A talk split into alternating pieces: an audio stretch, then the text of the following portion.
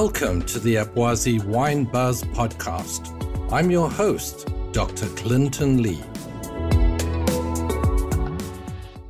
So, welcome to another episode of the Abwazi Wine Buzz interview series.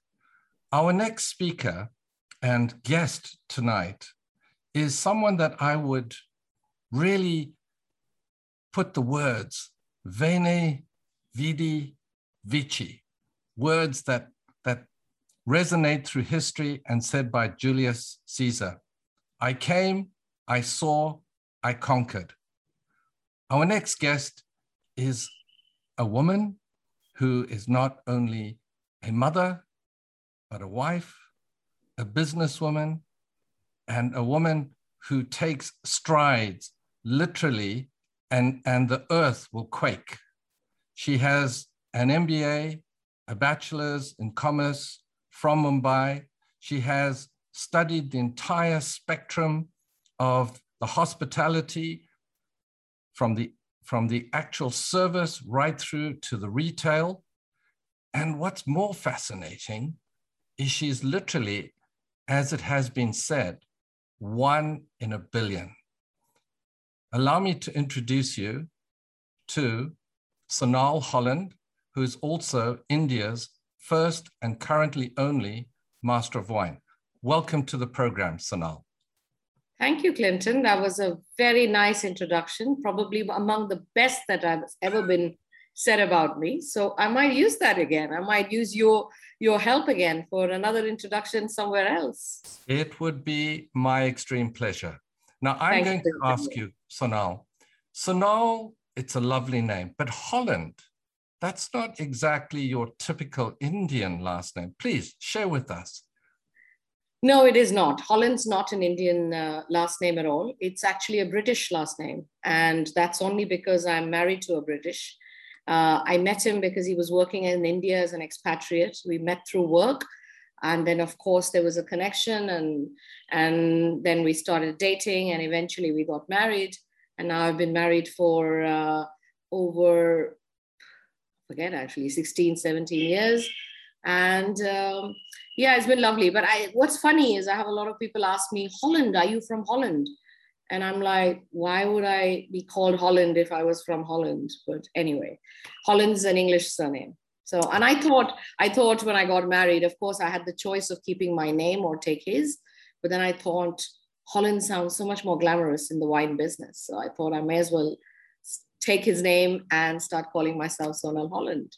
Well, it certainly has that fine edge and and uh, very sharp, you know, Sonal Holland. And uh, I, I, I think it has a wonderful ring to it.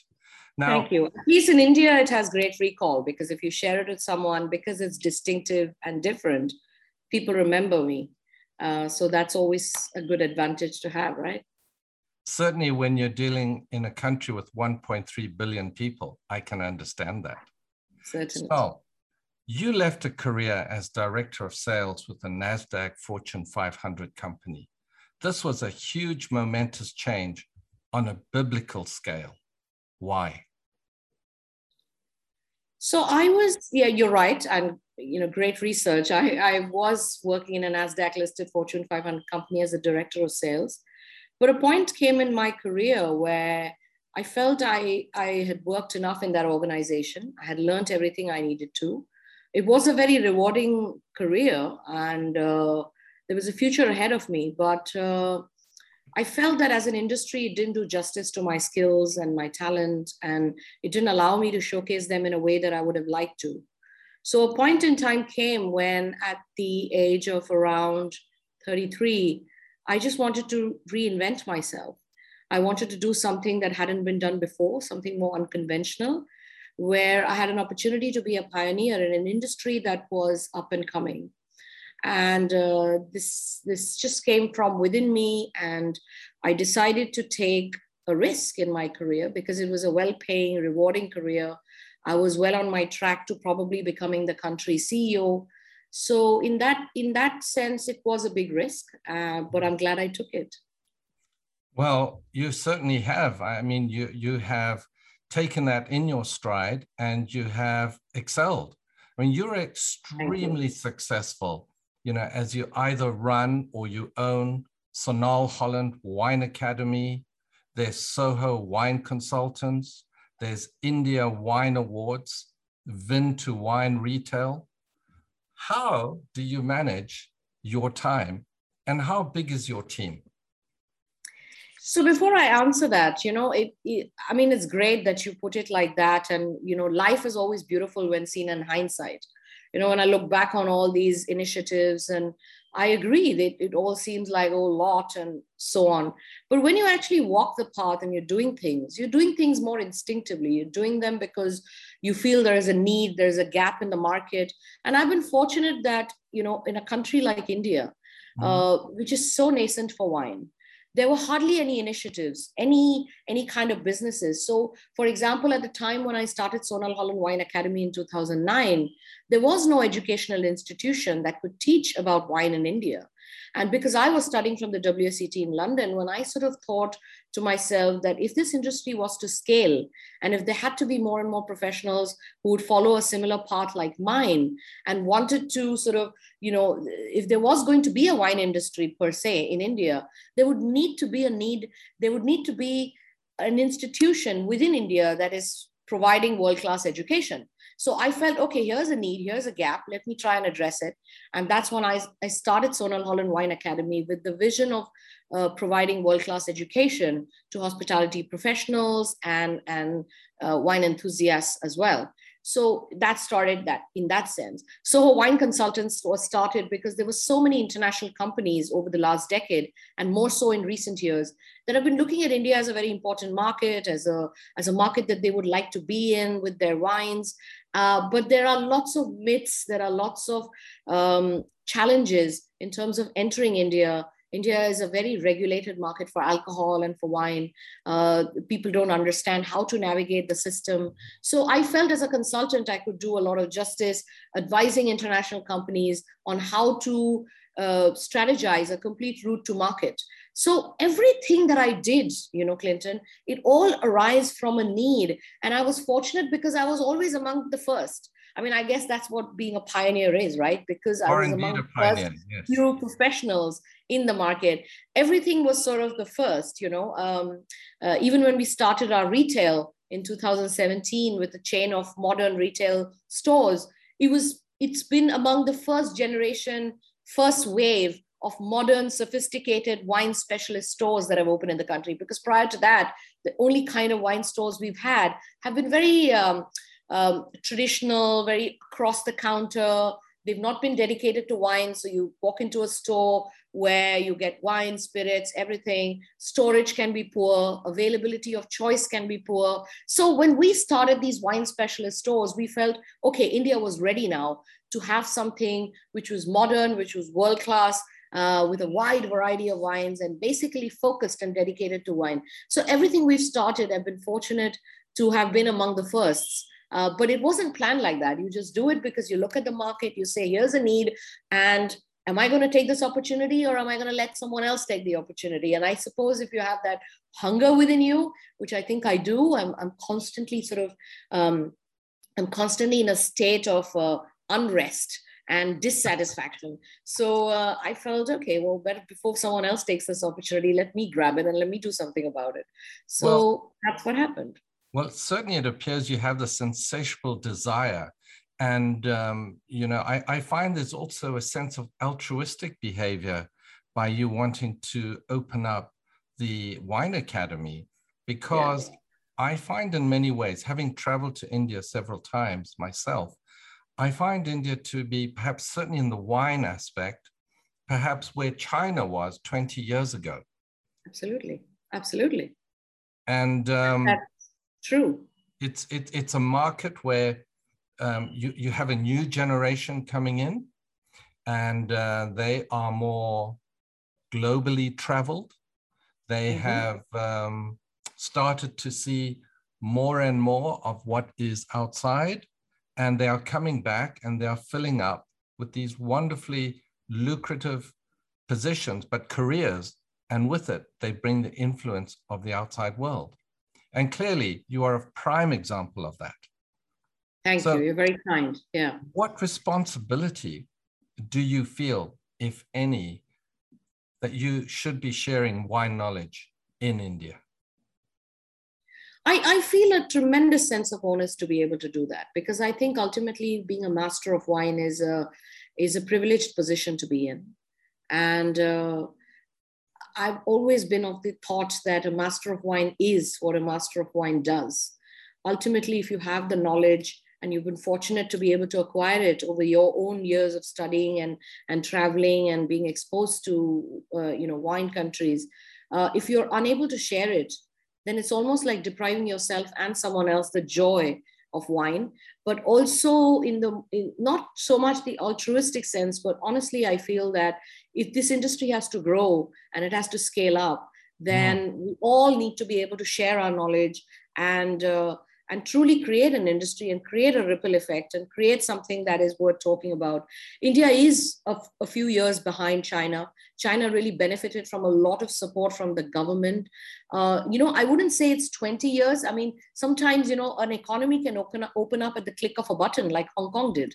You know, just when taxes went, you know, uh, zero, it, it just went from zero to hero, right? Sometimes it just takes a click of a button, like I said. So something could could work for India. Who knows? I mean, I always, you know, I wear these rose tinted glasses. I'm constantly in this optimistic state of mind where I think something will give way uh, and uh, and the government will relent or or something will click and we could be the absolutely the big thing and not necessarily the next big thing which we've been for the last decade so um, I always tell every every client I work with, every wine company I'm in touch with, that be ready. Just always have one foot in the door. Be here in India with your wines.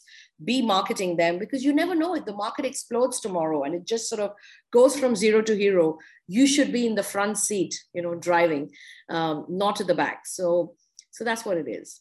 Oh, I think um, what you're saying is absolutely correct because the market in India is very different to other markets. The perception, you've had huge multinationals, Procter and Gamble, Unilever walk into India. Their marketing, the product, the size of the product is very different when you're yes. dealing with, say, North America.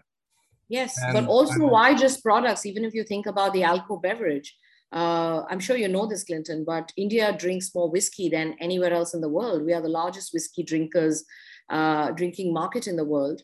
Of uh, the top four um, whiskeys drunk from around the world in terms of volumes are Indian and they're made in India. Uh, we drink more whiskey. We drink more whiskey than than Scotland produces, mm-hmm. and God knows we drink an equal amount of beer and yes. also rum. And so we're a very very big spirits market. Oh, um, oh, indeed. So so to me, wine is just a matter of time because today wine is the fastest growing beverage in India today in terms of percentage terms.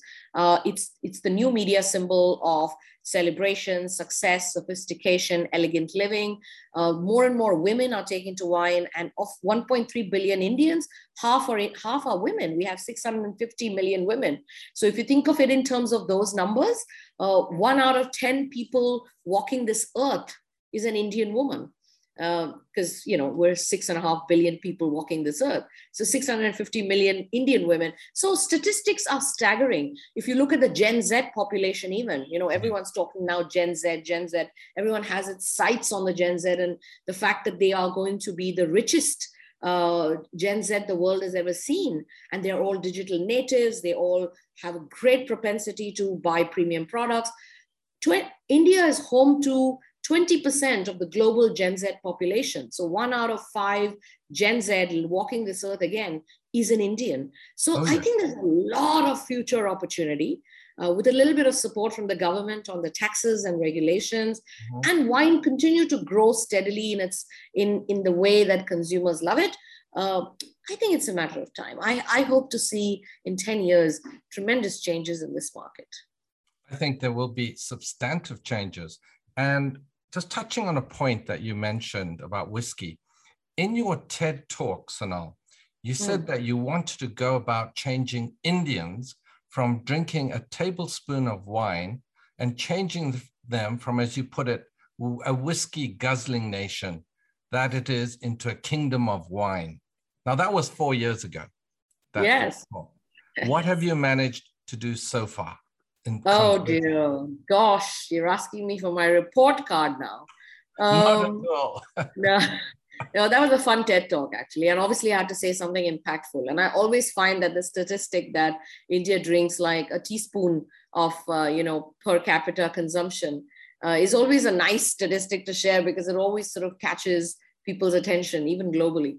Uh, I think we're about a tablespoon now from a teaspoon. So we've probably doubled. We drink about 27 to 30 million liters of wine today, which is again in comparison to, to whiskey or any other spirit, still very little, but it is growing steadily. Wine is growing at 14% year on year.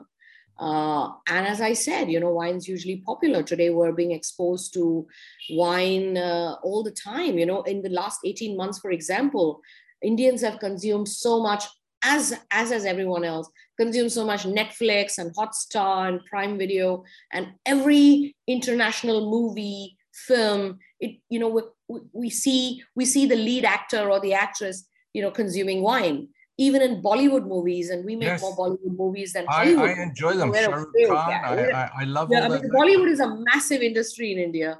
We, you know, up until even, even a decade ago, uh, there was no wine in our movies. But today, when you see a romantic scene or, uh, you know, friends coming together and, you know, those kind of socializing scenes, yes, yes, all depict, they all depict wine. To me, these are all very, very positive trends because we are very influenced by our movies. We take our movies it's very power. It's the soft yeah. power. And we don't realize, but subconsciously, wine is taking over. Uh, you know, it's kind of displacing hard spirits, particularly among the younger generation, particularly among women uh, who are taking to wine in a big, big way now. And this so, is certainly the case in China. Absolutely. Think, yeah, what that's yeah, absolutely, yeah. So, so, we're not dissimilar. And you know, I often find I, I have been to China a couple of times. I've been I've read a lot about it. I've been exposed to some amount of its its wine culture, which mm-hmm. obviously mm-hmm. is booming. But um, I find as because we're from the same part of the world geographically, yes. there's so many cultural similarities. You know, there, there's um, so many things that I that are so relatable to me, even as an Indian. Yes as part of the, the Chinese culture. So uh, I feel it's really honestly just a matter of time. We just need to extrapolate a few years ahead and uh, hopefully we should be there. Yeah, it's just a matter of time. And that was a stunning presentation, your, your TED talk, Sonal. And you, you ended your talk and you said, My name is Sonal Holland, Master of Wine, and my job and mission is to make India love wines you also said, though curiosity is high, consumer awareness is low in India since people constantly depend on familiar brands while buying wine. So, what challenges do you foresee to bring wine as a larger consumed beverage in India, Sonal? So you're right. Consumer awareness is absolutely uh, still growing. It's probably better now in the past five years than it was back then when I made that TED talk.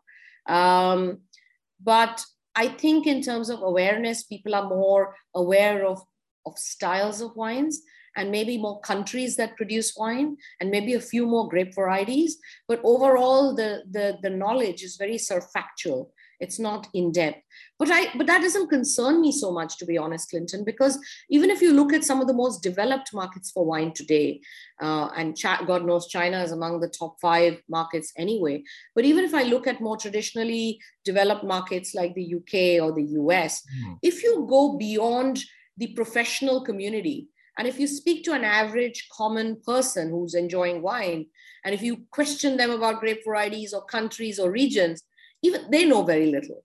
You know, the average price spent on a bottle of wine even in the UK today is somewhere around six or seven pounds. So yeah. my point being that wine, I think globally is an elusive drink. I think it's always going to be um, a drink that uh, uh, that sort of eludes people and it remains mysterious and to a large fraction of the population may come across as complicated or even intimidating Yes, um, and so what invariably ends up happening, Clinton, is we professionals, people who have a little bit more knowledge about wine as compared to an average consumer, we end up talking to each other. we end up conversing and dialoguing about in, about wine within ourselves because you know that's how we gratify our own selves with our own knowledge and and build onto it. Uh, so to me that's the bigger challenge. To me the challenge is how do you speak and communicate about wine to the consumer in a way that it'll always remain exclusive but you make it also inclusive? You sort of bring more people into the fold. How do you make wine fun for them?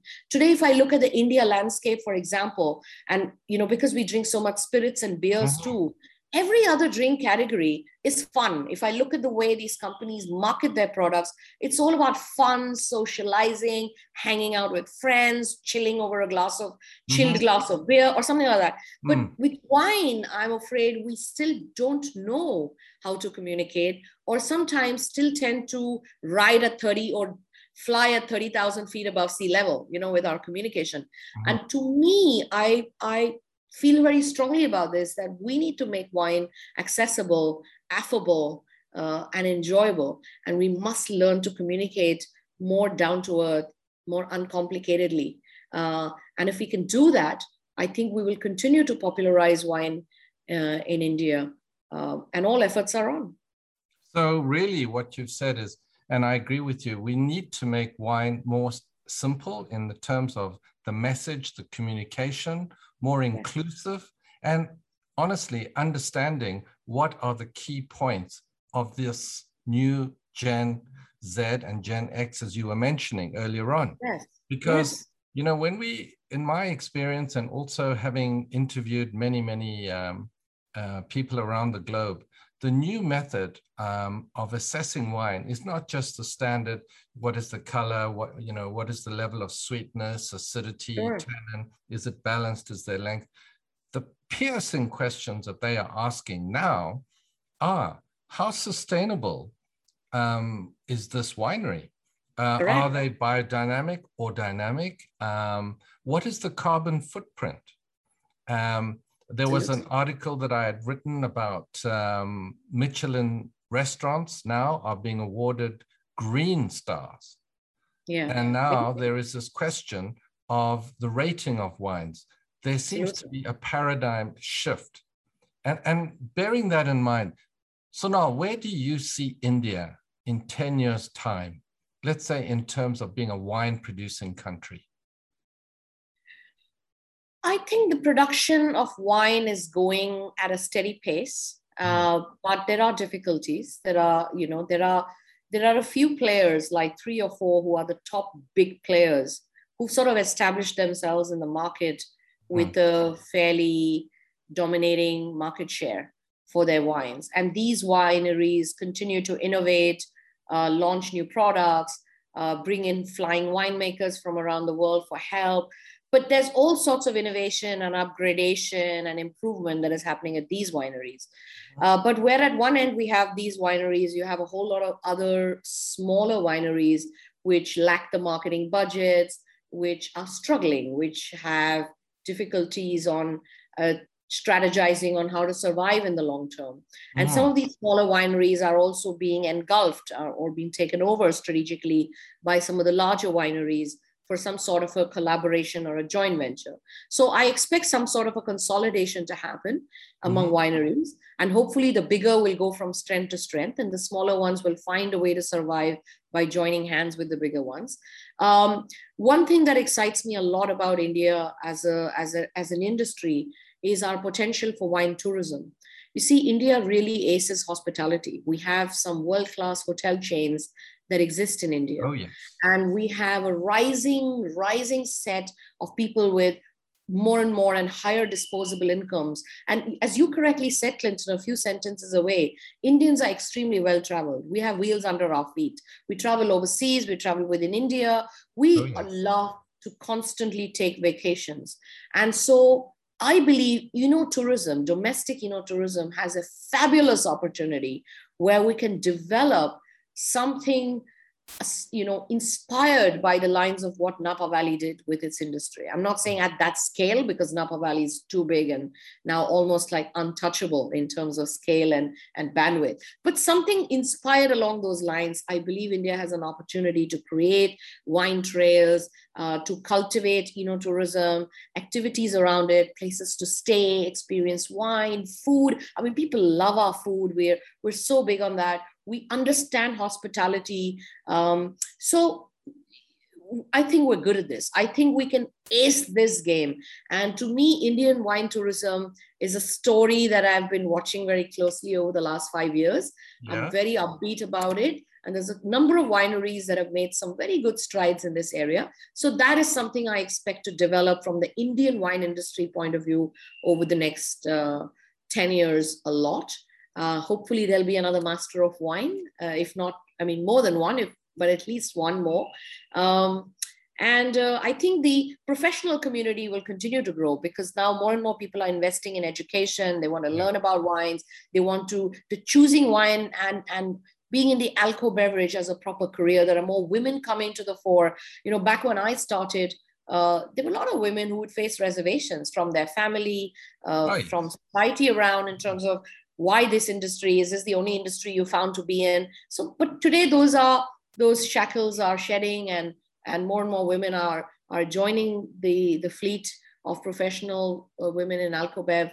So all of these are very positive you know sort of trends. I mean there's i could go on and on but of course, I mean, you know, those those challenges that uh, woman as you said uh, in the past when, when you decided to study for this um, uh, for this program they appear to be insurmountable walls. But you know, with a steady attack, you you you you've crumbled them and you've succeeded and you've won.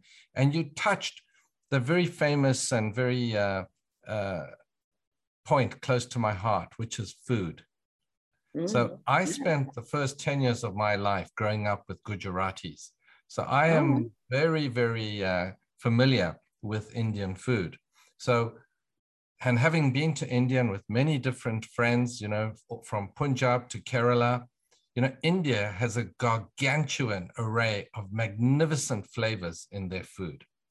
And you have on your TV channel discussed pairing. How, how is that progressing now?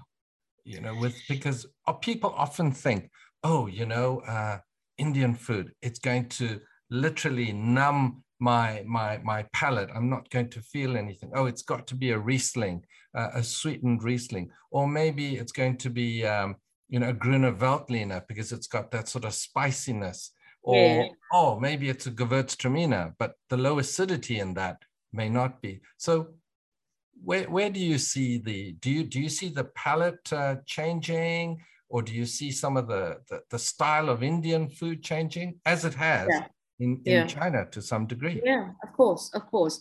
Um, so, firstly, it, I think the Indian community is hugely fascinated with the subject of food and wine pairing.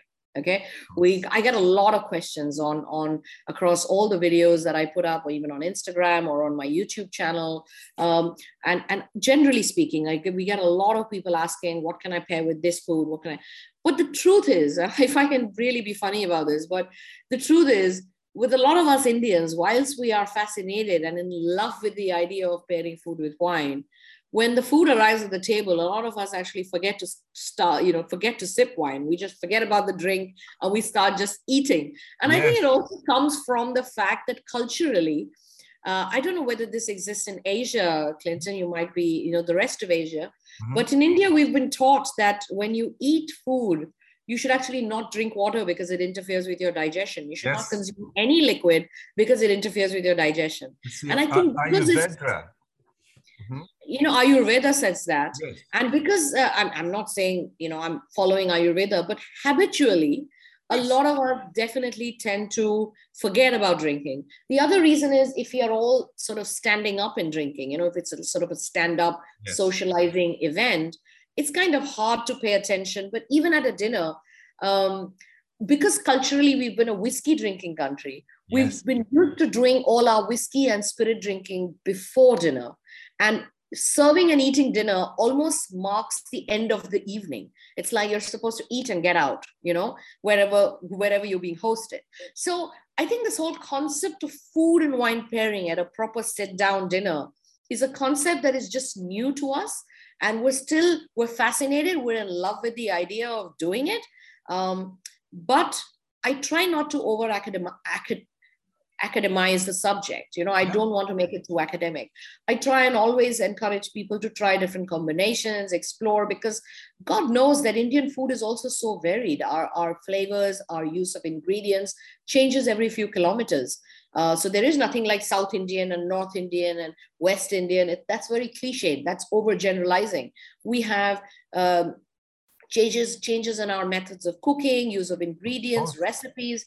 Every few 10 15 kilometers. So mm-hmm. the food is very varied.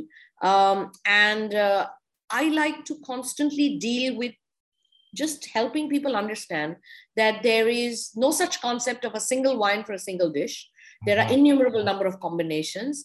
And with a few basic understanding of guidelines, you can form your own combinations. You can try any number of wines and dishes. I don't like to advocate to say, you know, Gruner Veltliner is the best or only Pinot Noir works or only mm-hmm. Beaujolais works. I don't like to do that. I just like to try because I have also tried a, a full bodied, rich, opulent Barossa Shiraz.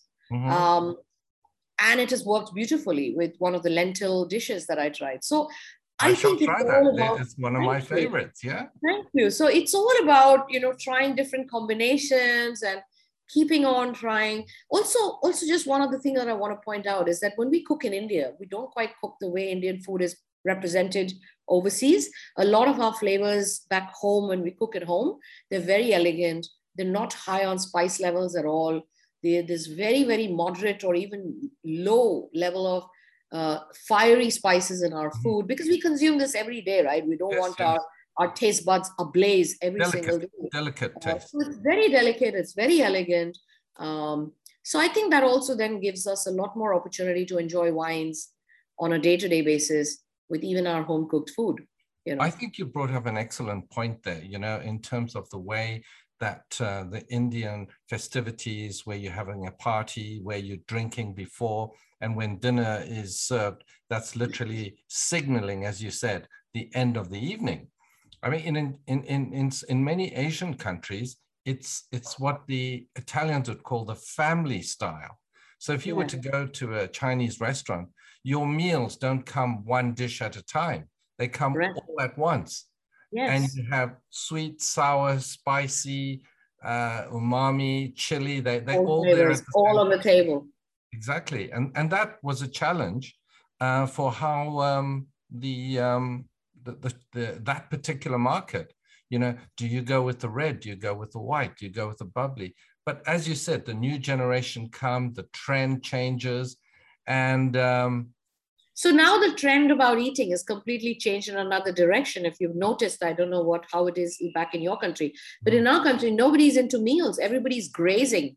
You know, we have these grazing platters, which are just snacking, uh, yes. and so people want to nibble on crackers and cheese or some sort of little little you know sort of finger foods, or which is good for wine actually because you know you sit with a glass of wine and you have a whole lot of these things on a on a single big platter mm-hmm. uh, but you're not really eating dinner dinner you know you're just sort of snacking through the evening and that's what people are loving now you know there's all this is being you know when people have started entertaining now each other yes. in yes. smaller formats people mm-hmm. are putting out what you call grazing platters and that is what's in a lot in vogue in india at the moment well that's something i'm sure will catch on in other parts of the world now, on, on a changing tack a little bit here, Sonal, sure. you know, you're a very successful and uh, influential lady.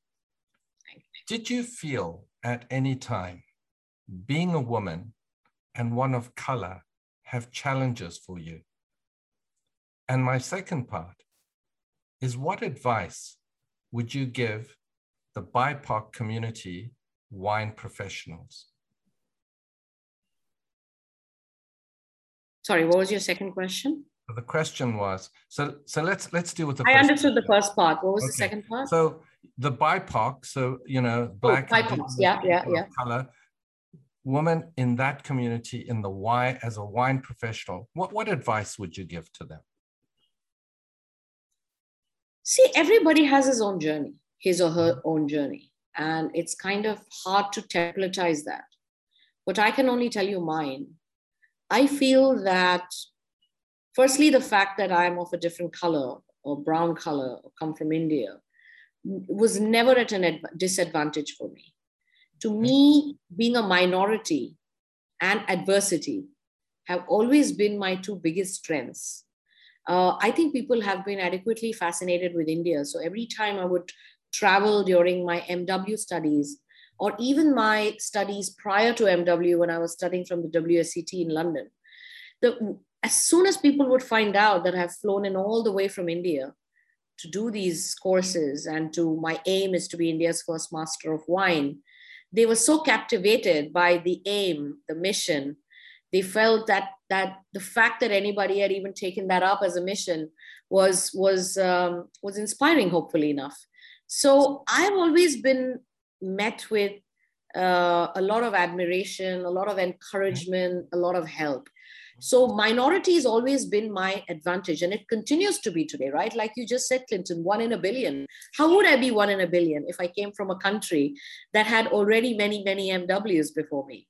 Or how would I? So I always feel being a pioneer, being a first has only played to my strengths and not my weaknesses my adversity has also played to my strength because because i had so many sacrifices to make in terms of time away from family a huge outlay of capital because i had to travel i had to invest oh in my you know in my in, in through the mw journey and in, in, educating myself. I had i had uh, no access to world class wines here in india so i could only rely on international travel and help coming from others through mentorship uh, to build my own knowledge base. But all of these adversities, all these sacrifices, you know, I missed my daughter's third birthday. I missed my best friend's wedding. I spent innumerable number of days and nights away from home, traveling around the world, almost like a nomad. Uh, you know, just just with this singular mission that I want to be India's first master wine. So to cut a long story short, all of this adversity built my resolve. It kind of made me feel that God, this had better be worth it. You know, I'm doing all this.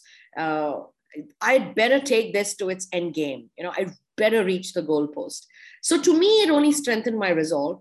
And uh, of course, we've all had our fair share of instances where men um, sometimes undermine you, but that's not so much for being a BIPOC or a person of different color. Mm-hmm. Sometimes as a woman, you know, um, who's trying to play shoulder to shoulder with men in the real world, you can be undermined. And I think a lot of times men don't even realize they're undermining you when they say that. You know, I've had men say to me, Oh, you don't need to work. You have a successful husband. You don't need the money. Uh, or, uh, Oh, you can just, you know, put on your, your diamond solitaires and turn up and it'll all be good. And I think they mean, I think they think they're joking, but subconsciously they're really undermining you Yes. Um, mm-hmm. So first, I used to get stumped when I used to hear this. You know, I would be strapped for words. I wouldn't know. Then I prepared myself, and now I always have responses back. But uh, and I make sure I let the person know that um, you know I I don't I don't appreciate comments like these. But uh, uh, it all takes time, and ultimately, it's about what you focus on, right? I can't, I don't have time and the bandwidth to focus on on playing some sort of a minority or some sort of a disadvantaged person. I don't think it's within me like that. So, so I the message I probably, that I, am hearing, Sonal, is wonderful. It's fortitude, focus. Yeah. Take that mission, and that's what you want to do. Yeah, I think my problem might be something else. I think my problem might probably be I intimidate people around me. I'm trying to unintimidate myself. Not at all. Uh, not at all. I think they would find you uh, very charming indeed, Sonal. Very Thank charming you. indeed. Thank you. So, my last question for this interview is How important is it, in your opinion, when learning about wine, to learn about the culture and history of those countries as well? I think it's incredibly important, Clinton. And you would also know this because as professionals, we travel around the world. Every time you go to a place of origin and you try the wine, your mind just opens up and you see wine in a completely different context. If you're just seeing wine as a drink in a glass with made from grapes with some alcohol in it and some flavors and aromas, I feel that's a very narrow view of the drink. But when you sort of visit, you know, for example, I just talked about Barossa Shiraz, so I'll speak about my trip to South Australia, for example. I, I was on a long trip to South Australia. We visited. But when I went back to the place, I had no idea the kind of legacy, the history that existed.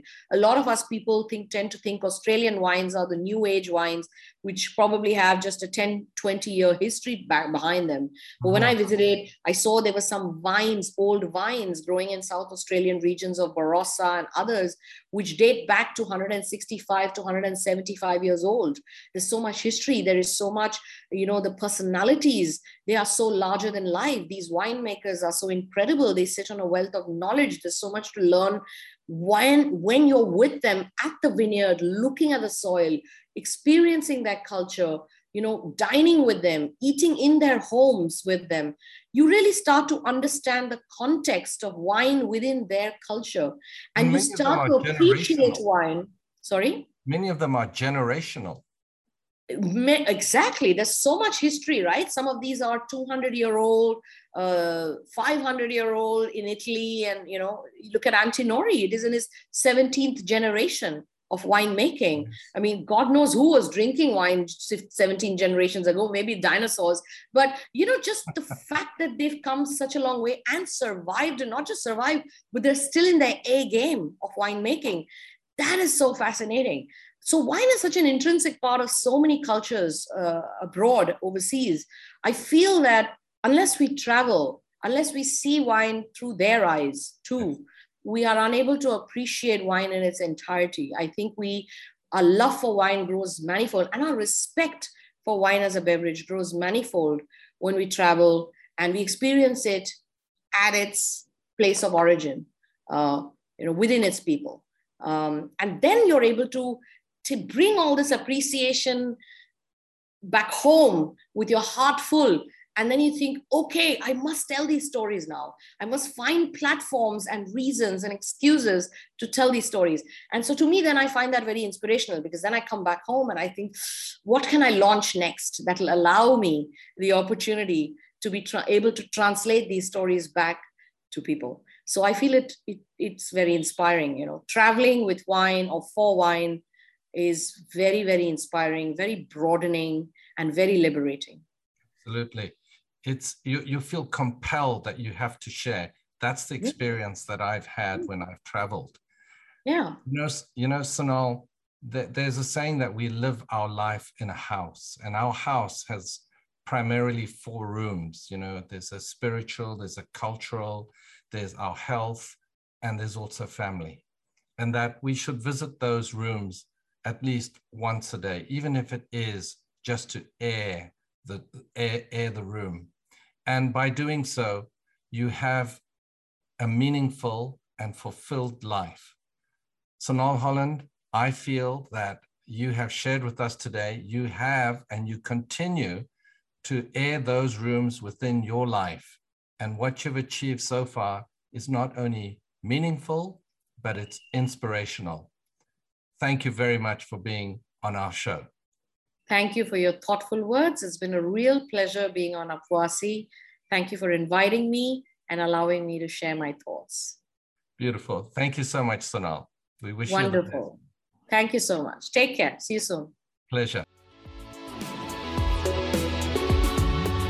You've been listening to Wine Buzz Podcast. If you enjoyed this podcast, then please leave a review or share it with a friend. Apwasi is an online wine and spirit institution dedicated to promoting culture and diversity through the world of education. If you're looking to get started, we have a free online course that we are giving out to all our listeners. For more information, head to apwasi.com. That's A P W A S I.com.